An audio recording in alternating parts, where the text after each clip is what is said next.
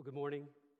I bring you greetings from Hinson Baptist Church in Portland, Oregon, a church that is uh, familiar to many of you. Uh, I want you to know that uh, we pray for this church on a regular basis. Uh, this, this church has a, a, a, near and dear place uh, in my heart and in the, the hearts of our congregation. It seems like maybe we get the better deal out of the partnership between our two churches. We send you, poor undergraduate students, you send us, graduates, that go get jobs and, and, and build into our church. But, but we've been doing this for a number of years now. I, I remember first meeting uh, your previous pastor, Josh, uh, years ago, shortly after I had moved to the state of Oregon.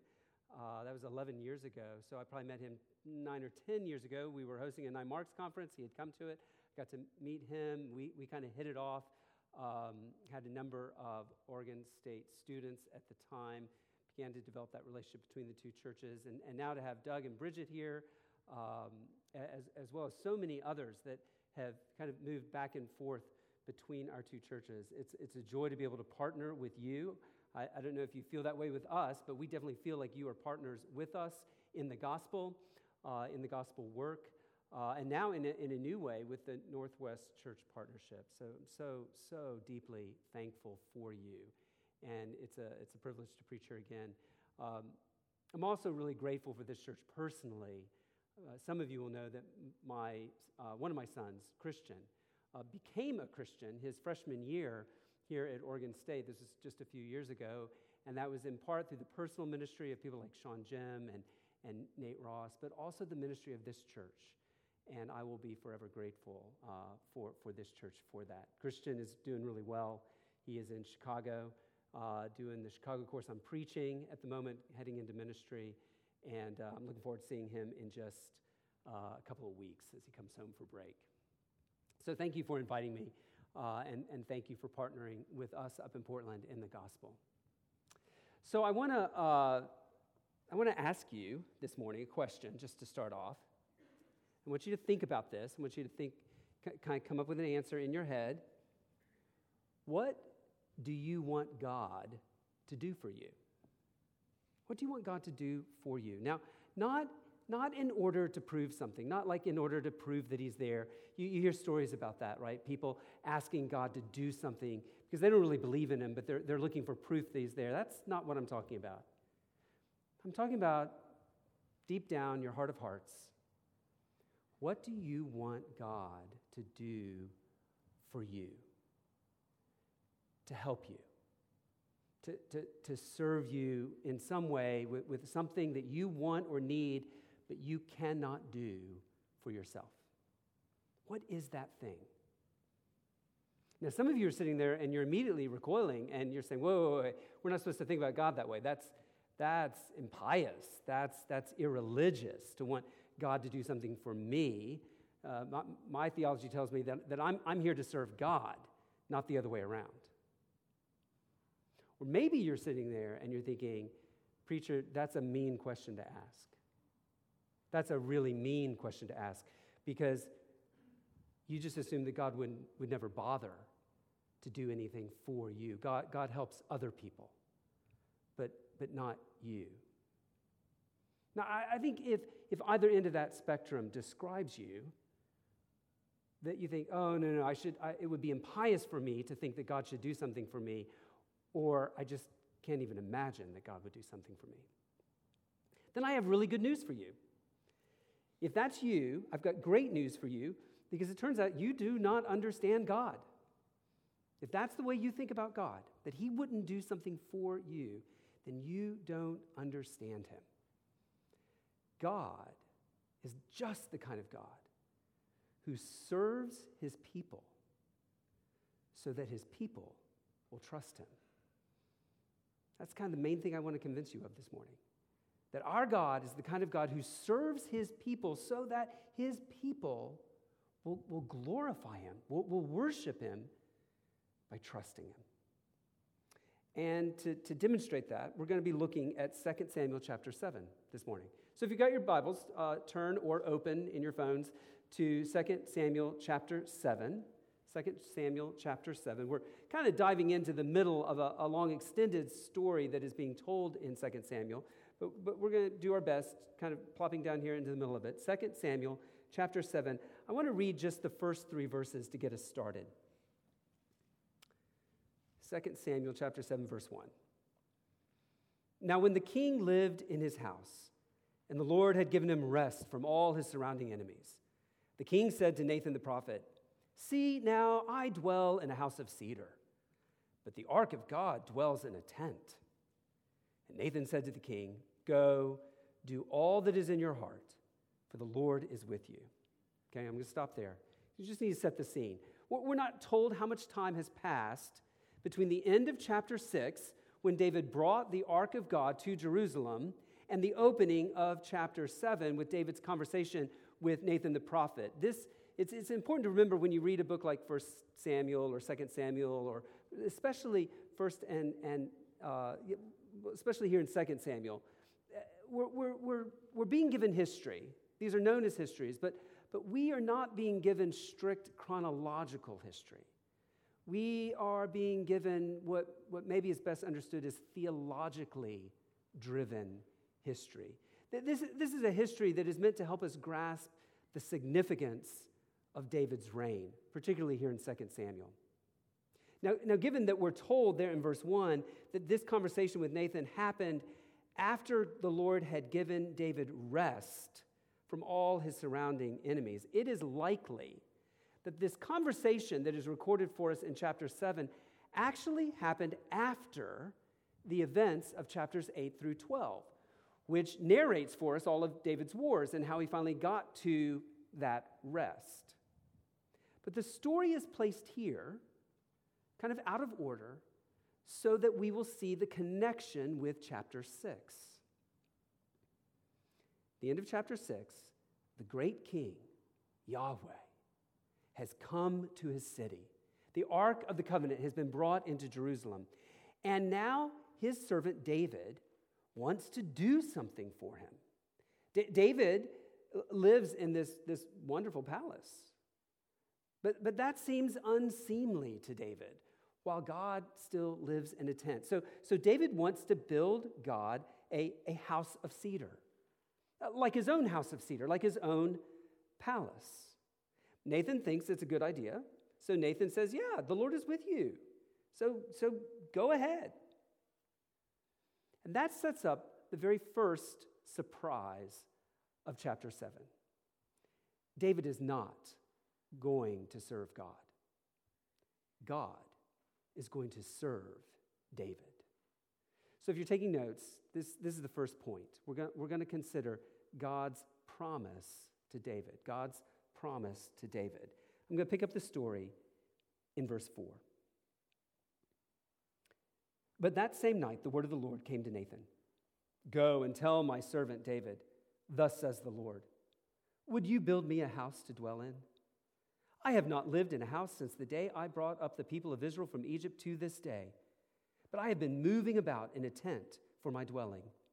In all places where I have moved with all the people of Israel. Did I speak a word with any of the judges of Israel whom I commanded to shepherd my people Israel, saying, Why have you not built me a house of cedar?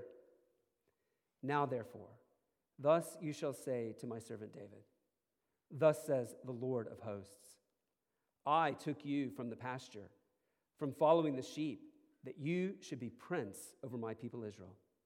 And I have been with you wherever you went, and have cut off all your enemies from before you, and I will make for you a great name, like the name of the great ones of the earth. And I will appoint a place for my people Israel, and will plant them so that they may dwell in their own place and be disturbed no more. And violent men shall afflict them no more, as formerly, from the time that I appointed judges over my people Israel and I will give you rest from all your enemies. Moreover, the Lord declares to you that the Lord will make you a house. When your days are fulfilled and you lie down with your fathers, I will raise up your offspring after you, who shall come from your body, and I will establish his kingdom. He shall build a house for my name, and I will establish the throne of his kingdom forever. I will be to him a father, and he shall be to me a son.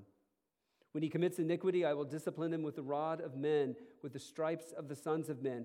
But my steadfast love will not depart from him, as I took it from Saul, whom I put away from before you. And your house and your kingdom shall be made sure forever before me.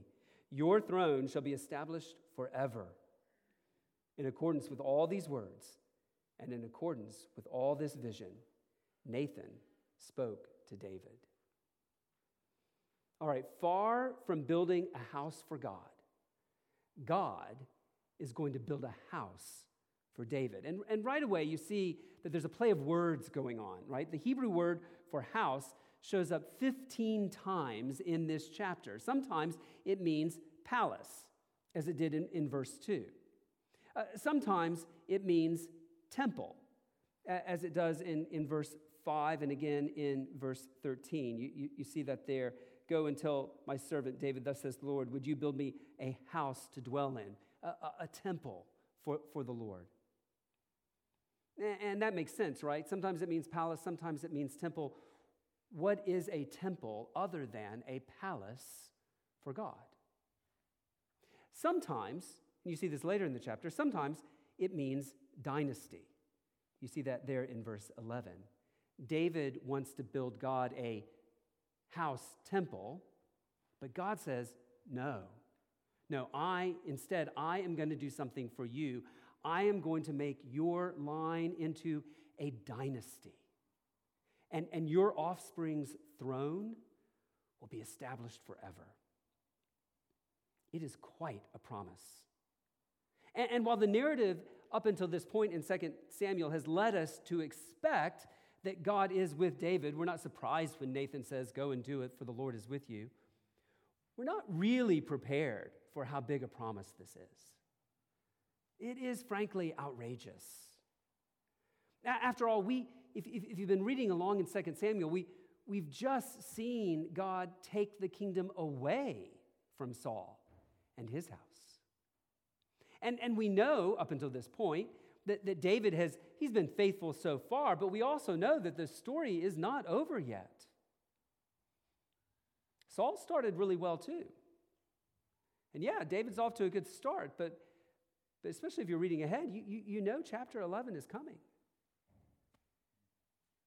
Well, that's the point of why chapter 7 comes where it does, I think.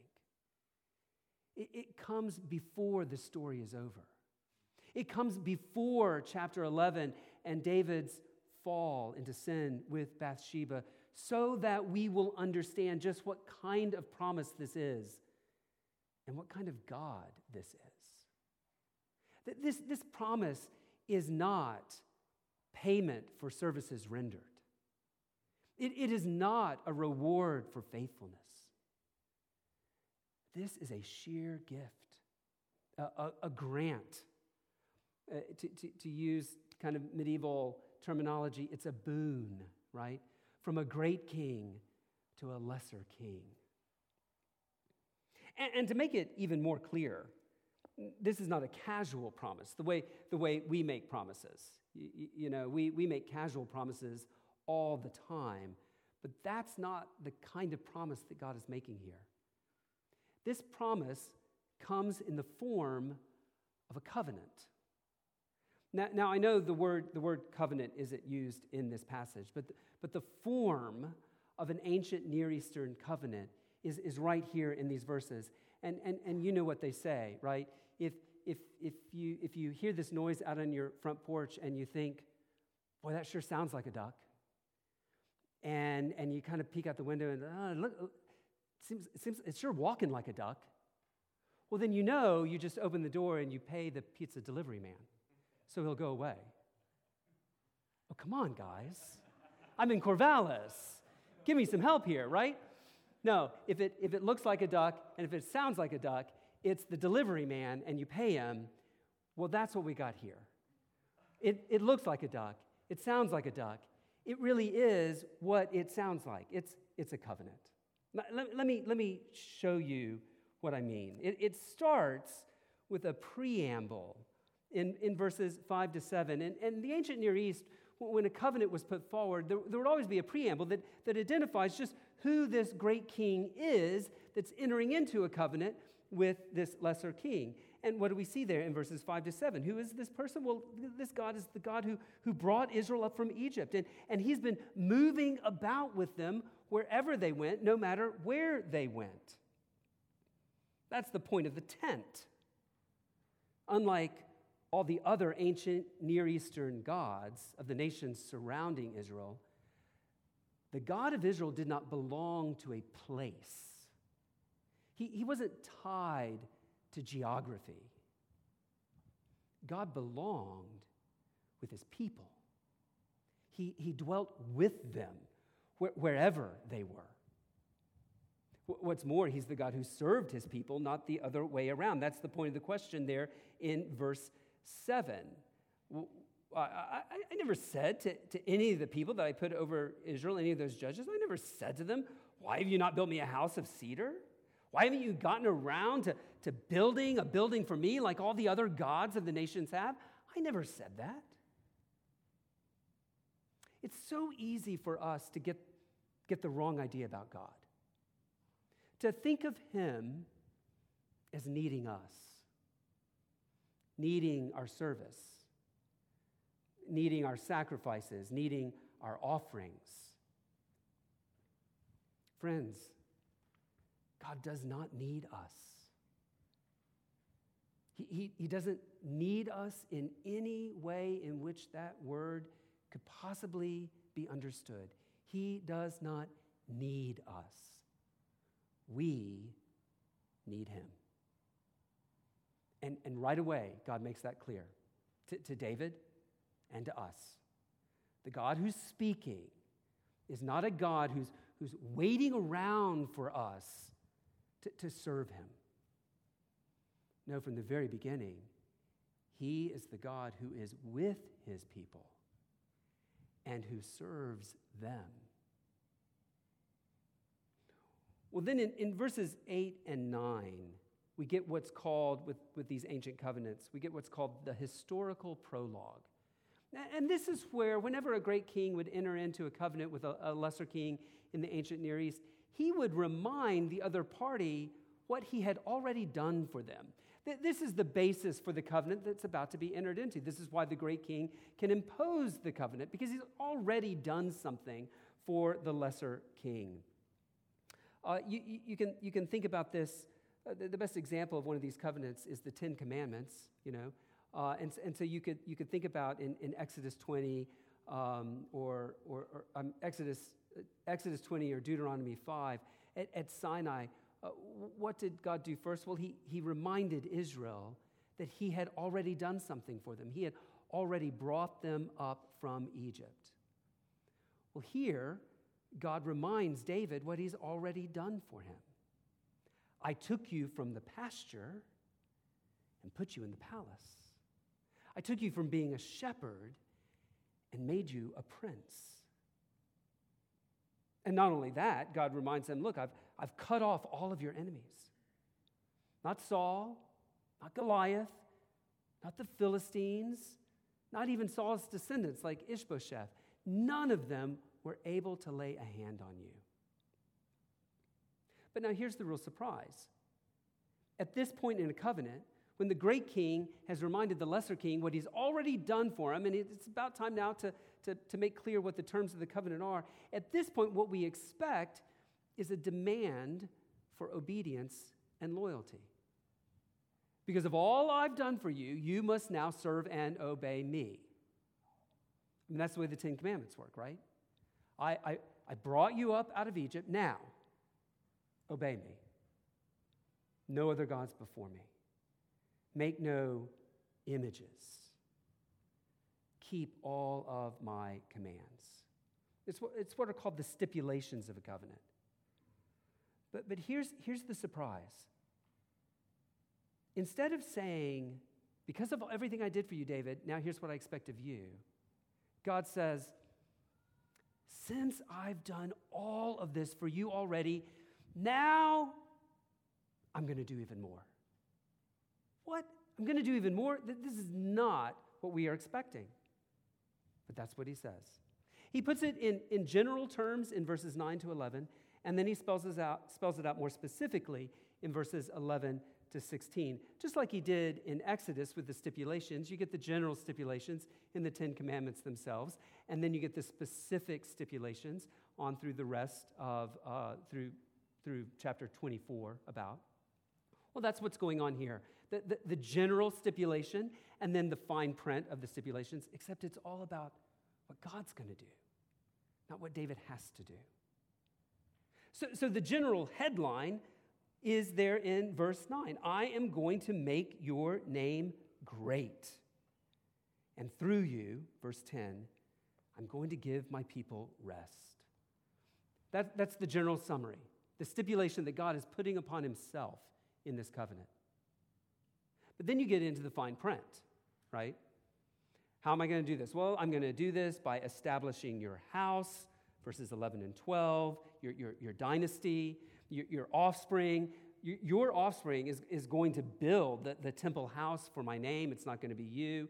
Your, your offspring is going to reign on the throne of this kingdom forever, verse 13.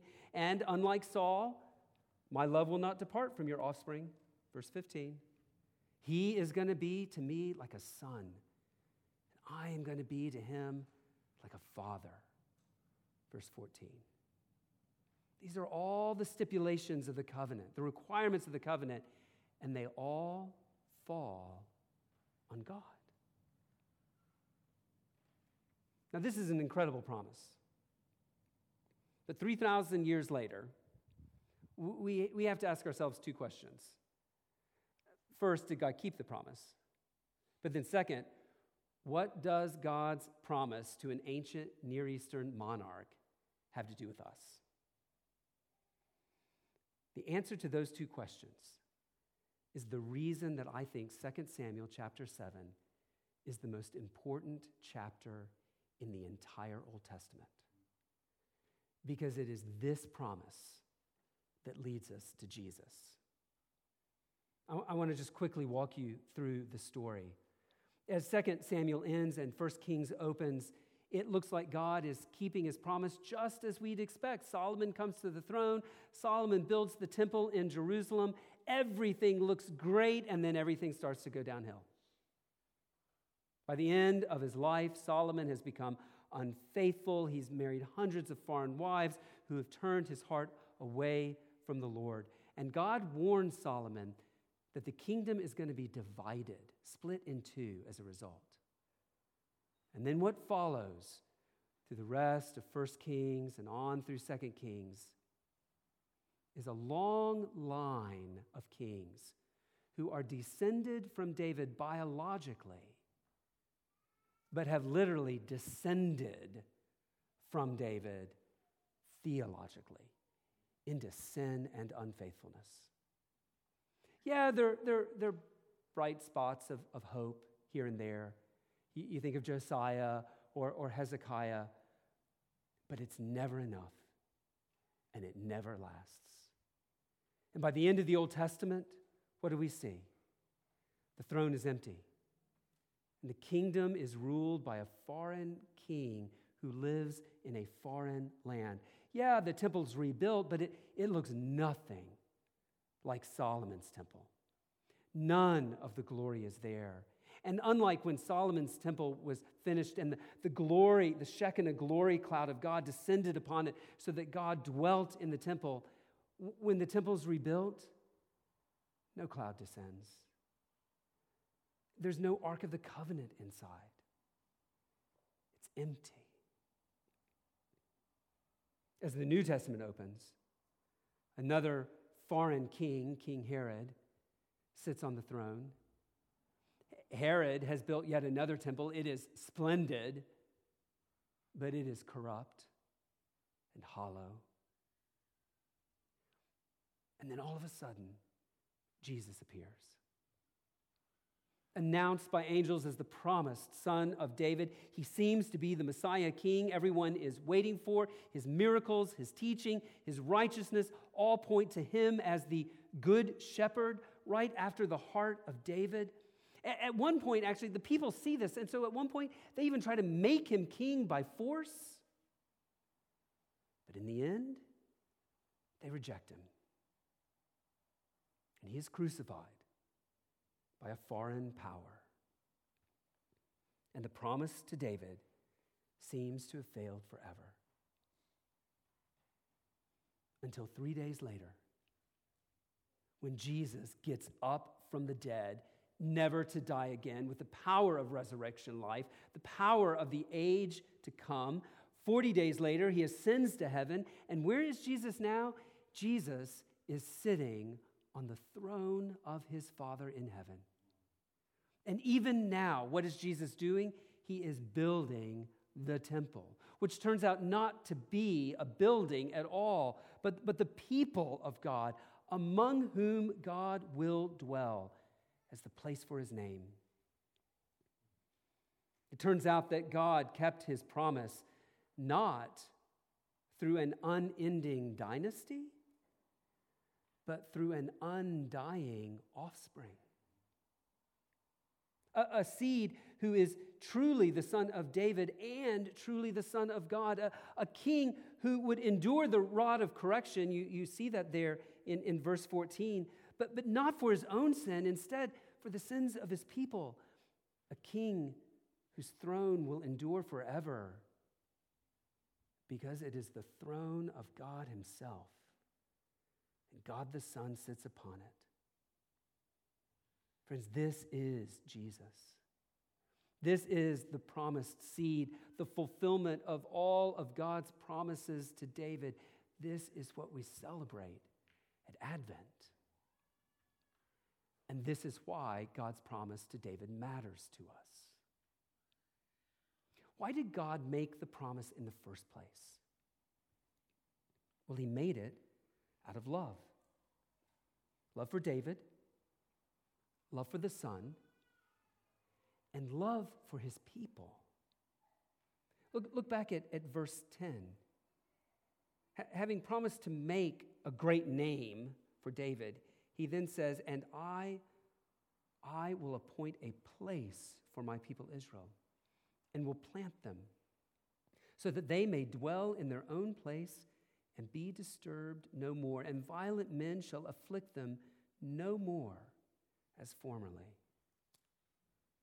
The whole reason for making the house of David great was to provide rest for God's people, to, to deliver them from their enemies, to give them a home. David did this in part, Solomon did it in part. But ultimately, this is what Jesus did. This, this is what the gospel is all about. On the cross, Jesus Christ delivered his people from their greatest enemies, which turns out not to be Philistines or ducks, but sin and death itself. He did it by dying for them, and so conquered death once for all. And when he got up from the dead, he didn't do it just for himself. No, he did so to prepare for us a home, which isn't like real estate in Palestine. No, it's a, a new heavens and a new earth, a, a home, it turns out, that is nothing less than the presence of God Himself. You understand that we are being built into the temple of God. That the reason that there will be no temple in heaven is because we will be there. We are the temple of God, the place where God dwells. Already, if you are in Christ, God dwells in you. The day will come when that building is finished and God dwells forever among his people. But that day has already begun. You, you, understand that, that the branch is the, the place where God dwells here in Corvallis. Not the only place, but, but that's who you are. Your identity is not a bunch of college students and grad students and people who are working jobs and raising families. though all of that is true. Your identity is not just me and Jesus, and God dwells in me by his Spirit. I mean, that's true. But your identity is fundamentally a corporate identity. God dwells in you as a church. And one of the ways he displays himself to Corvallis is, is, is by the way he's seen in your midst, by the way you love one another, by, by the way you interact with one another, by the way you serve one another, by the way that you inconvenience yourselves for the sake of those around you, by the way you're hospitable to one another, even as God has been hospitable to you. Your life together as a church is meant to be a display of the truth of the gospel here in Corvallis. Because when people see your, your life together, what they should see is something that they cannot explain without recourse to God and the gospel.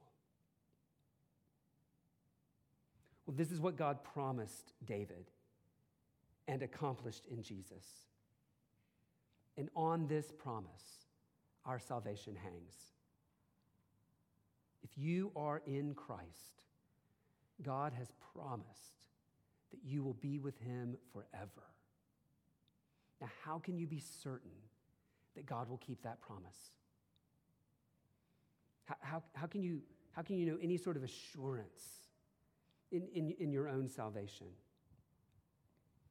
Christian, your assurance does not come from how you're feeling about your relationship with God today.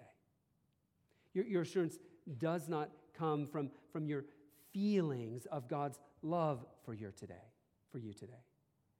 No, your, your assurance comes from your certainty of God's love for Jesus. I don't know if you've thought about this, but, but your assurance isn't grounded in you. It's grounded in the, the, the, the unbreakable, the unimpeachable, the undying relationship between the Father and the Son. Because ultimately, this promise to David was a promise to Christ. For this promise to fail, God's love for Christ must fail. Is that going to happen?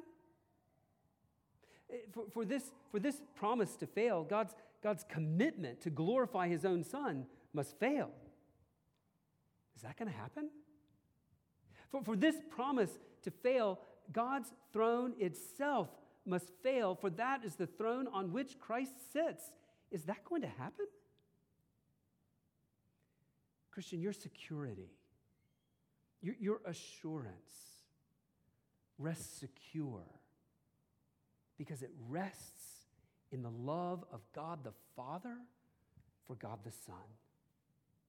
A love that has been from all eternity past and a love that will be for all eternity future. So, so don't flatter yourself that God keeps his promise because of your faithfulness.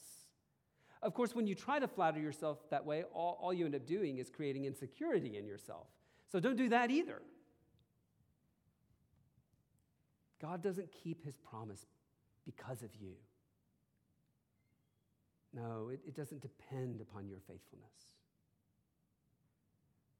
Do not fear, though, that he will abandon this promise because of your sin.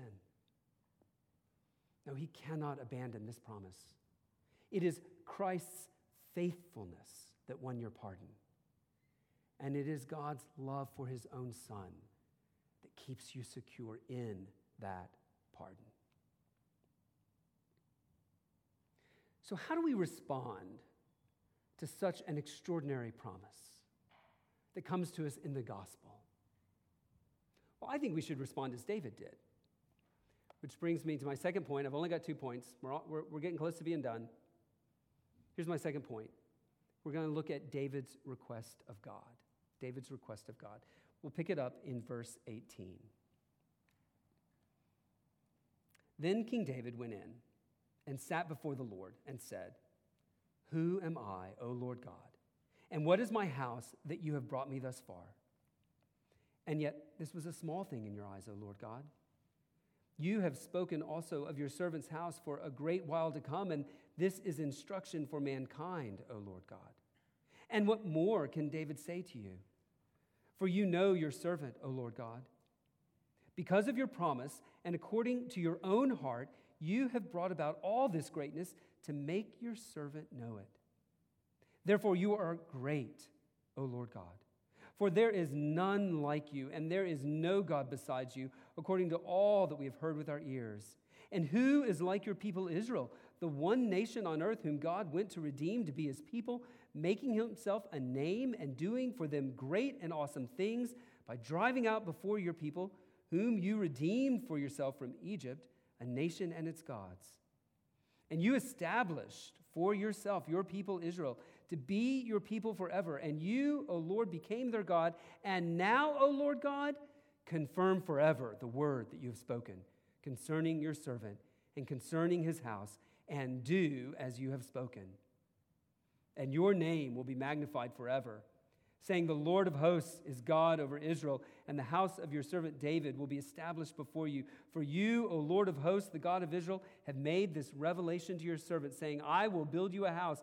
Therefore, your servant has found courage to pray this prayer to you. And now, O Lord God, you are God, and your words are true, and you have promised this good thing to your servant. Now, therefore, may it please you to bless the house of your servant, so that it may continue forever before you. For you, O Lord God, have spoken and with your blessing shall the house of your servant be blessed forever. All right, on the one hand, David's response is exactly what we'd expect, right? He's, he's humbled by God's generosity and his grace. You see that there in verse 18 Who am I? What, what is my house? He, he acknowledges how unusual this is, that, that it's not anything about himself or his house that has led God to make this promise, but simply, verse 21, because of God's own heart, because of his own will and pleasure. But then we get another surprise. And beginning in verse 22, David praises God for God's greatness, for his power, for his redeeming love for Israel. And then in verse 25, he basically says, God, since you are this kind of God, and since you have made this kind of promise to me, do it. Keep your promise, God. Do as you have spoken. I don't know how that hits you. But to me, that's bold. I mean, that is bold. If, if David had said, God, yeah, I mean, you really shouldn't have done this. I'm not worthy. I, I totally understand if you change your mind. I don't deserve you to keep this promise. Anyway, we would totally get that. That kind of sounds like a bunch of us, right? It's, it's, it's humble. It's, it's, it, it's, it's, yeah, it just, it kind of feels appropriate. Now, on the other hand, if David had said, God, since you've promised to make my name great, well, I, would really like a bigger palace. I could use a stronger army. I need wiser advisors than I've got. You know, I think we would understand that promise too. I mean, that kind of response too. We wouldn't have been impressed with it. But, but we'd understand the temptation, right, to, to test God and see if he really meant what he said. But David doesn't do either of those things. He, he doesn't test God, but he also doesn't brush him off with false modesty. I, instead, he, he acknowledges that I don't deserve this grace, but then boldly says, but since you promised it, do it. I think of it as kind of humble chutzpah, right? Humble chutzpah. Friends, that is the essence of faith. Faith takes its stand humbly. It doesn't depend on what it brings to the table. Faith knows that anything good that we receive from God we receive by His grace, not because we deserve it, not because we earned it, not because of our good deeds, not because of our wise decision, but solely because of God's love, God's pleasure. So faith takes its stand humbly, but faith takes its stand. It doesn't wonder if God really meant it when he said it. It, doesn't ask for further proof, it, it, it doesn't test. Like David, faith takes God at his word. It takes God's word at face value. Because faith recognizes just whose word it is. And then it insists that God do what he said he's going to do. Now, now, if you're here this morning and, and you're not a Christian, you, you understand that, that the way I've been talking uh, does, doesn't describe you, then I, I want you to, to be really clear. This is what God asks of you. God doesn't ask you to go and do great things for Him, and, and then He'll think about accepting you. God's not asking you to go and fix your life and clean yourself up and make yourself presentable, and then He'll consider maybe loving you. Now, what God asks is that you humbly accept that you need His love. That, that, that you recognize that there's nothing you can do to deserve that love. And then accept and boldly believe that He has actually loved you in Jesus Christ and died for you in order to, to, to bring you into His family. God simply asks that you turn away from all those other things that you've been trusting in to, to vindicate yourself to God and instead trust only in the love that He's displayed for you in the gospel. Friends, it is the easiest and the hardest thing to do in the world. I'd love to talk to you more about that. I don't even know you, uh, but there are people here that do. If you, if you came with somebody, uh, a friend that's maybe been talking to you uh, uh about, about Christianity, or, or maybe you came because it's Advent and during Advent you go to church, whatever brought you here, don't leave without considering what it is that God has done for you and what it means for you to trust that. You know, as a church, this is why we pray. We, we, we, don't, we don't pray to change God's mind. We, we, we, don't, we don't gather together and, and pray together because, because, you know, God maybe is a little uncertain about like the best way forward and he needs our advice. No, no, we, we, don't, we don't pray because for some reason the, the future is uncertain to God. We, we pray because this is what it means to have faith. God is glorified as he is seen to keep his word. So, so far from being a disincentive to prayer, God's sovereign promises give us confidence to pray. Uh, like David, our, our courage to pray doesn't, doesn't come from our wisdom, it doesn't come from our desires. No, it, it, it comes from his sovereign will and revelation. It, it, it's why, in my own personal practice, as I, as I start each day in prayer, the, the main thing I do is I pray the scriptures for the people I'm praying for that day. I mean, I have all sorts of ideas and other things that I pray for them, but honestly, I have no idea if any of the th- those ideas that I have in my head are God's will for the people I'm praying for that day. But you know what I know for certain is God's will for the people I'm praying for that day? What He's revealed in His Word. And so I pray it. I pray it. God, do these things for your people today. Do these things for my kids today. Do these things for my church members today. That's a prayer that I can be confident in. If you're a Christian, I want you to think again of that question that I began with. What do you want God to do for you? There's a challenge here for us as we think about, just briefly, David's response. How much time and energy do we spend waiting for God to do things for us that He's never promised to do? All the while doubting that He will do the very thing that He said He will do. Several years ago, I had to check uh, one of my other kids into the hospital. It would be the third time in just six months. My, one of my other sons was, was very, very sick. And you know what I wanted God to do? Of course, you know what I wanted God to do. I wanted God to heal my son. I wanted to not have to check him into the hospital again. Now, as it turns out, God did heal my son, but he might not have. You, you see, God's never promised to spare his servants the afflictions and the trials that ravage a fallen world. God's never promised that any of us are going to get married.